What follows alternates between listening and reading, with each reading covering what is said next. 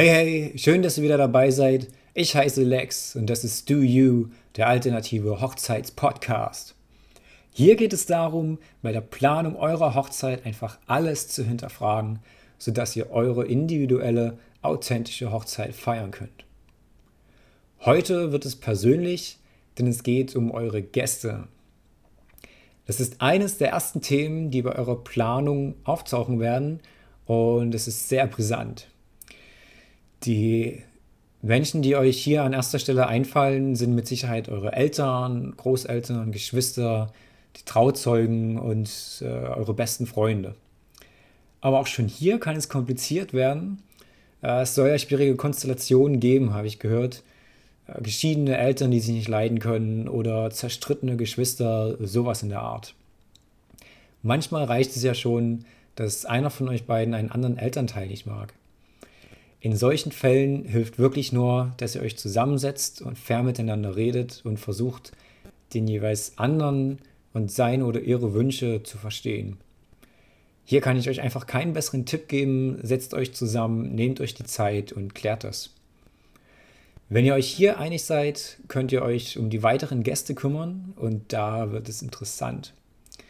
Tante Inge und Onkel Bob, Cousinen und Cousins, Bekannte, mit denen schon lange der Kontakt abgerissen ist oder Freunde, die immer irgendetwas auszusetzen haben.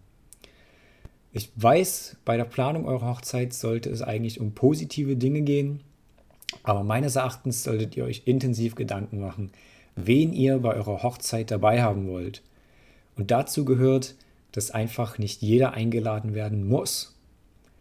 Wenn ihr wisst, dass ihr kein gutes Gefühl haben werdet, wenn bestimmte Personen auf eurer Hochzeit sind, dann beißt lieber in den sauren Apfel und klärt das vorher.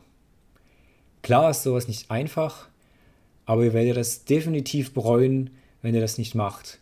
Oder wollt ihr jemanden an eurem Tag dabei haben, der nur schlechte Laune verbreitet?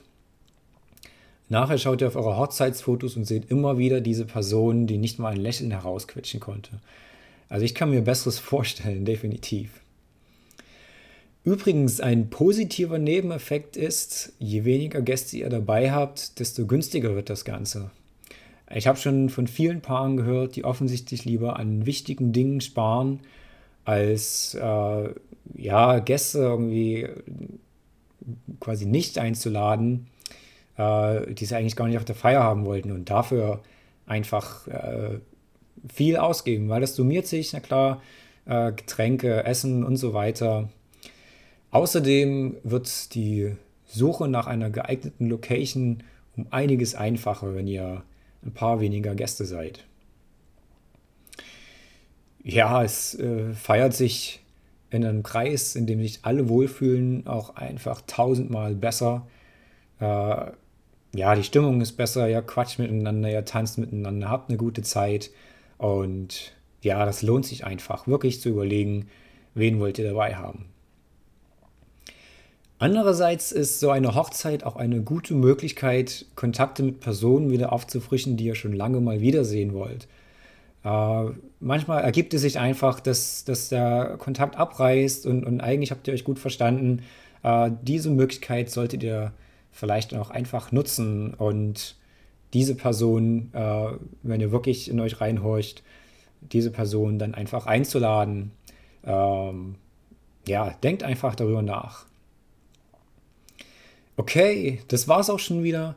Ich hoffe, ihr konntet etwas aus dieser Folge für eure Planung mitnehmen.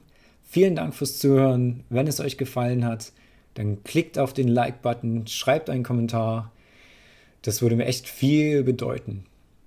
Und wenn ihr Fragen habt, äh, die ich in diesem Podcast behandeln könnte, dann immer her damit. Ich freue mich von euch zu hören. Die Kontaktdaten sind in den Show Notes. Ja, also dann, bis zum nächsten Mal. Ciao, ciao und keep rocking.